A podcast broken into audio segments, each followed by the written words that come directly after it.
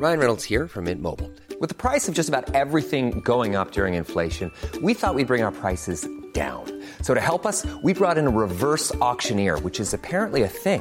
Mint Mobile unlimited premium wireless. Ready to get 30, 30, bit to get 30, bit to get 20, 20, 20, bit to get 20, 20, bit to get 15, 15, 15, 15 just 15 bucks a month. So, Give it a try at mintmobile.com slash switch. $45 upfront for three months plus taxes and fees. Promo for new customers for limited time. Unlimited more than 40 gigabytes per month. Slows. Full terms at mintmobile.com.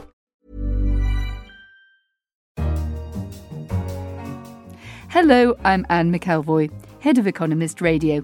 And this week, The Economist asks Can President Trump's proposed grand bargain with Russia work? We have to see if he can make that evolution from being real Donald Trump, uh, his Twitter handle, to being POTUS, to being the commander in chief of the United States of America. You have to keep the pressure on, you have to keep engagement up. But nobody should imagine that we're going to get to a good result uh, until there's someone different in the Kremlin. He's only been in office for three weeks, but already Mr. Trump has generated considerable unease in America and far beyond. Old alliances appear to be under pressure, while policies and relationships are undergoing turbulent shifts. The European Union and NATO are two organisations that have underpinned the international order for decades, yet Mr. Trump doesn't appear to give them much weight, and often he's been downright dismissive of them. But perhaps highest on his agenda is Vladimir Putin and Russia. Can Mr. Putin be trusted as a partner for the new man in the White House? Joining me is The Economist's foreign editor, Robert Guest. Robert, we're looking at the idea of a grand bargain between America, the new administration, and Vladimir Putin's Russia. But how plausible is that? Well, it's in the air at the moment. And clearly, there are people within the Trump administration, such as Stephen Bannon, who think it is desirable to have a grand bargain with Russia. So that's roughly speaking, you do a deal with Russia, you give Vladimir Putin a bunch of the things that he wants, and in return, he helps you contain China and smash ISIS, Islamic State. That's the idea. Sounds very neat. Why won't it work?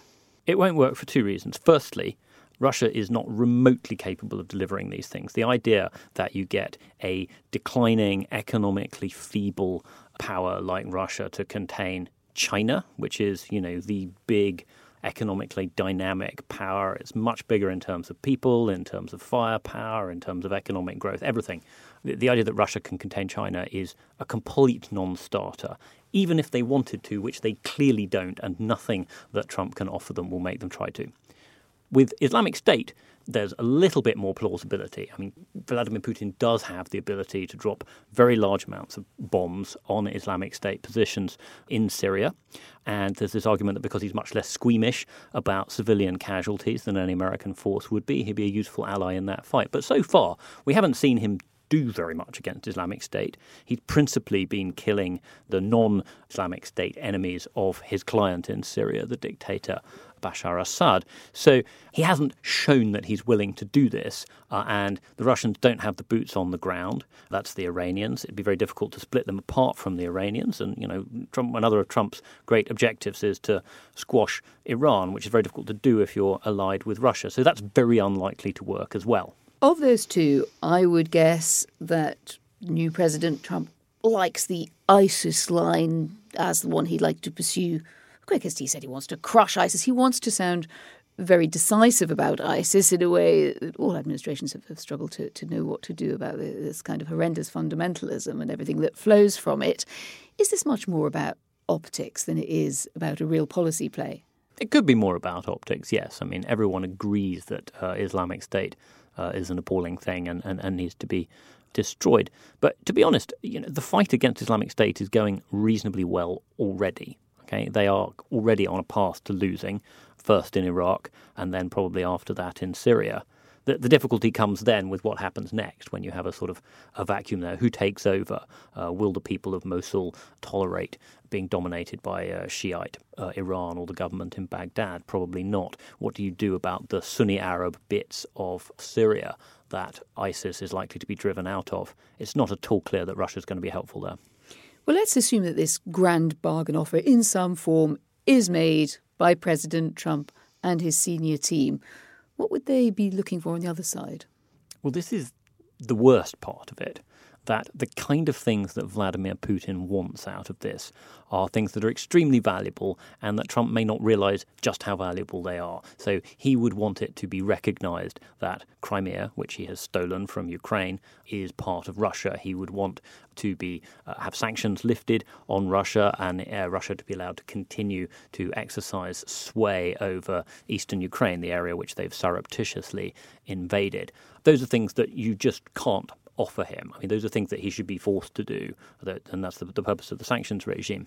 And there's also this, this, this, this terrible agenda that he has of trying to carve out an area of Russian uh, influence, a Russian backyard, the near abroad, as he calls it, where he can, you know, overthrow governments if he wants to, or at least influence or corrupt them. And he's trying very hard to undermine the European Union and NATO, two organizations that are absolutely fundamental to peace, stability, and security in Europe, and which Trump appears not to care about or even support.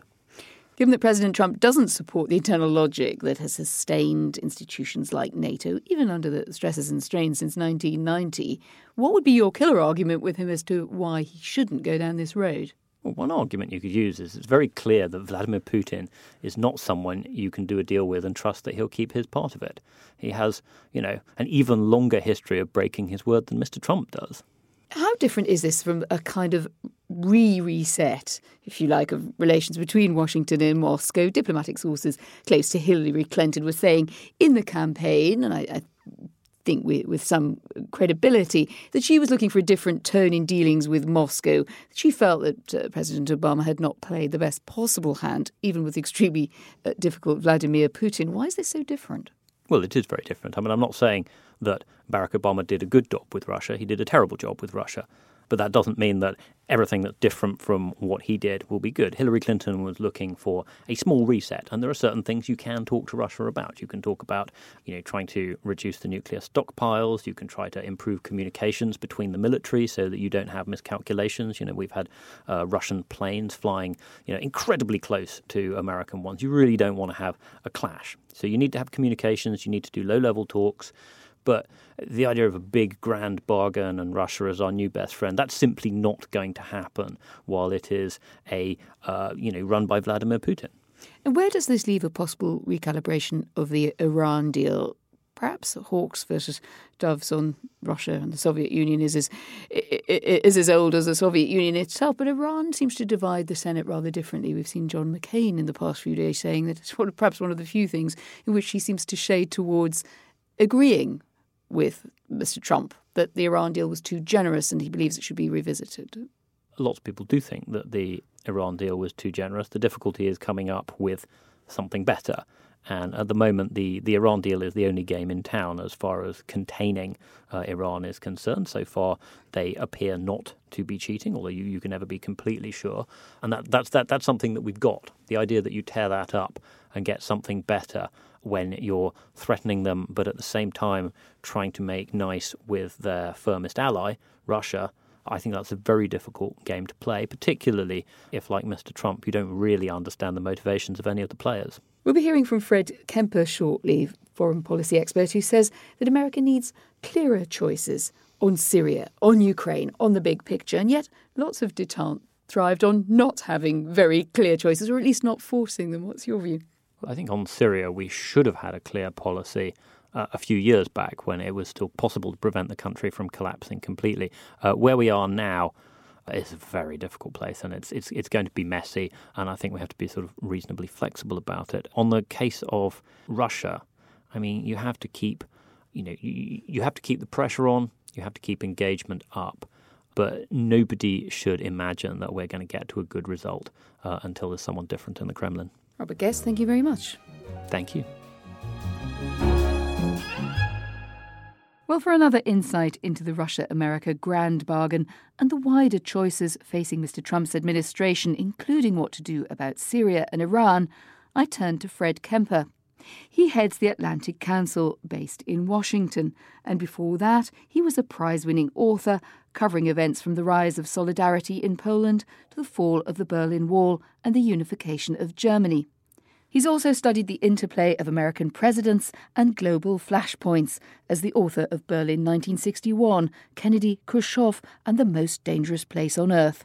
So, to get a clearer picture of the people guiding the new president's view of global affairs, I began by asking Fred for his view on Mr. Trump's global philosophy. So he has a, a, good number of different people as independent operators, each of them telling their own story about where they want to take things. But Trump himself really hasn't articulated uh, a global strategy, and I think it's fair to say at this point he just doesn't have one. And yet, this transition team would suggest that he or someone close to him has thought a lot about the personnel. How do you match that with the character who shoots from the hip, who, in his interview with a, British and German newspaper, sounded like he was going to continue kind of being rude for the sake of it, if you like, to lots of parts of the institutional outside world? He's evolving. He's a deal maker, and that's not going to change. He's the first populist president we've elected since Andrew Jackson. That's not going to change. He is going to shoot from the hip. He's going to say things differently than other people. But he's also a pragmatist. He's not ideological. He does seem to evolve. He does seem to learn from the people who are advising him on issues. And so, you know, I think we have to be watchful, but this could turn out to be an, a very interesting presidency. The world, in some respects, needs a jolt. NATO isn't working the way it should. Now, it may not be obsolete, and you may you don't want to shut it down. But if the Allies carry more burden and if they work more effectively against ISIS, which are the two things that President Trump wants, uh, that could be a good outcome. The question is where do you draw the line between jolting people into action on issues that need to be fixed and saying things that are rude and offensive that could have second or third order consequences in terms of harming a key relationship or uh, or making a dispute worse. And I think we're only going to learn that after we see a little bit more of President Trump in office. Life rhymes, as they say, and one of your books was on Berlin 1961, a key moment in the Cold War, the building of the Berlin Wall. We now have an opposite charge being thrown potentially at President Trump that he's cozying up too much to Russia and to Vladimir Putin. What's your view? Well, first, let me compare him to John F. Kennedy, as silly as that might sound. Uh, John F. Kennedy was elected at age 43, the youngest president elected in American history. He had a tough first year. Uh, you had the Bay of Pigs in April. You had a failed Vienna summit with Khrushchev, the Soviet leader, in, in June. Ultimately, you had the building of the Berlin Wall in August, which I've written about. The point is that he got a lot wrong because he just wasn't ready for the presidency. And the Soviet leader read through all of this weakness. I think the issue now is you could have a Vladimir Putin who says, you know, I can get some things done with this guy. You know, maybe swallow up Ukraine, maybe make a move on the Baltics. Uh, he doesn't like NATO very much. I might be able to undermine NATO. Uh, I think that's a very dangerous moment. My guess is that Donald Trump won't like that very much. A Donald Trump who does not want to be humiliated, very much cares about his personal prestige. Uh, I think you could have a Vladimir Putin who may underestimate Trump and go too far. On the other hand, you may find a Vladimir Putin who really knows how to play Trump and plays him like a fiddle, and uh, and we end up in a bad place through that means. But I do think it's a key relationship to watch. It's really interesting, as unpredictable and as much as he's changed his statements on a whole host of different issues, he's remained quite consistent in his complimentary comments about President Putin and Russia. Very interesting to watch how that's now going to play out, and, and things will happen. Syria, he's got to make some choices. Ukraine, sanctions, he's got to make some choices. This is not something where a year from now we're not going to know what his relationship with Vladimir Putin is going to be like there does seem to be a mood or a whisper abroad that he's going to trade away those sanctions, those hard won sanctions. Uh, Angela Merkel had to put her shoulder to the wheel in Europe to, to get that deal done. He's going to trade that away and say to Vladimir Putin, yeah, take a good chunk of what you've secured in your military incursions in the last couple of years. Do you think that's the case? On the one hand, one shouldn't underestimate what a president can get done in foreign policy because that is the area where a president can act without as many checks and balances as in other areas. But he still has checks and balances. Uh, he has a Republican Congress that mistrusts Vladimir Putin. He has an intelligence apparatus that has been watching uh, things that Putin is doing that are quite dangerous. I would think that if he does anything that is against the American interest with Putin, anything that reeks of being naive or endangering of our allies, that the checks and balances are going to kick in. And uh, he'll be called to hearings in Congress. You'll have a blowback from some of our key allies. So, I, I like so many other things regarding Donald Trump, I think this soup is going to be consumed not quite as hot as it's being cooked at the moment. It's a very nice German phrase there, coming coming out in your fluent American. What about Donald Trump's relations with the intelligence services in the United States?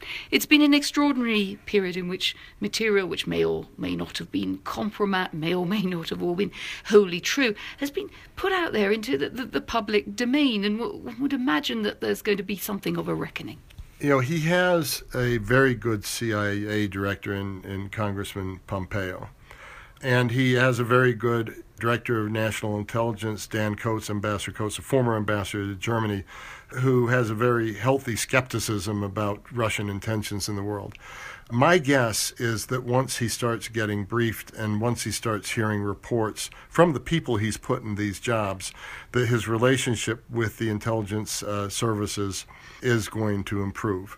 Uh, at the moment, though, I think he puts himself in a position where if he wants to go head to head with intelligence services, the lessons of the past is you're going to suffer some leaks. Uh, and, and, and that's not necessarily a good thing because confidential and secret information should not be leaked. On the other hand, it happens.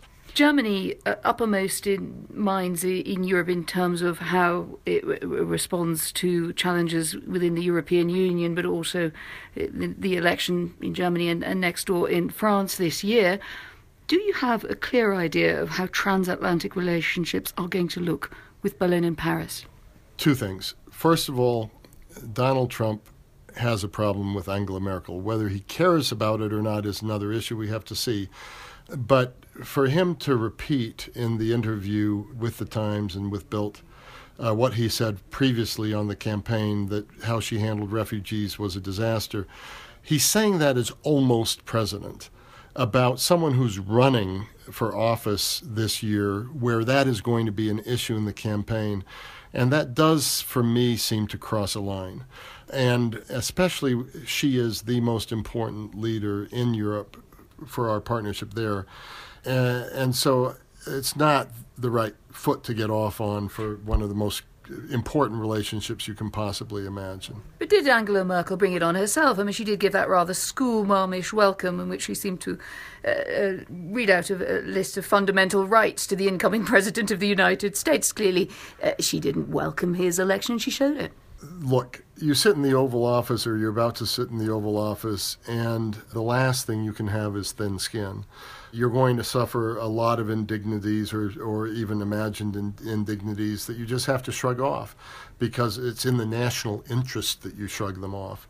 We have to see if he can make that evolution from being real Donald Trump, uh, his Twitter handle, to being POTUS, to being the commander in chief of the United States of America. And the commander in chief of the United States of America has to think first about the interests of the American people and the national interests and not a perceived slight. So it will be very interesting to see how he makes that transition. What I worry about, to be honest, in 2017 is less Donald Trump and more three European elections the French election, the Dutch election, the German election. If one out of those three goes in the wrong direction, the unraveling of Europe could continue, and that, that could be really of historic importance. If two out of the three go in the wrong direction, then you've really got a, a world of problems. I've left the big one in some ways to, to last. Do you see any sort of pivot of American policy on the Middle East, Syria, perhaps Israel? Do we need to go back to the drawing board on all sorts of things, if you like, have been stuck for too long? I just returned from the Middle East. I've spoken to Saudis, uh, Emiratis, and others. There's high hope for the Trump administration partly because they were so disappointed with the Obama administration. They felt in the Obama administration's uh, efforts to get the nuclear deal with Iran that they had not properly taken into account the interests and the security interests of their traditional Sunni allies in the region. And they, they at least expect Trump to have a more balanced relationship or even to tilt more back toward his traditional allies and be much tougher on Iran. Uh, I think there's reason to expect that might be the case. The larger question is what is he going to do about Syria?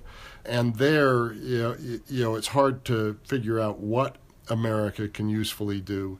And there, I think some of our allies may be a little bit disappointed in the sense that this is not a place where I think a, a new Trump administration is going to jump in with both feet. Fred Kempe, thank you very much. Perhaps we can check in with you in a year and see what's happened. I think we, we better watch this one every month. But yes, I'd love to come back and talk to you again about it. This week's guests on The Economist Asks have been Fred Kempe, CEO of the Atlantic Council, and The Economist's foreign editor, Robert Guest. If you've any thoughts on Mr. Trump and his relations with Russia, Germany, NATO, and the wider world, do please put them in an email and send them our way to radio at economist.com or you can tweet us at Economist Radio. And don't forget to pick up this week's issue of The Economist, or you can find us online at economist.com. In London, this is The Economist. Traffic jams, tailgating, pileups. Ugh, the joys of driving. How could it get worse? The federal government wants to have a say in what you drive. That's right. The Biden administration's EPA is pushing mandates that would ban two out of every three vehicles on the road today. Don't let Washington become your backseat driver. Protect the freedom of driving your way. Visit EnergyCitizens.org. Paid for by the American Petroleum Institute.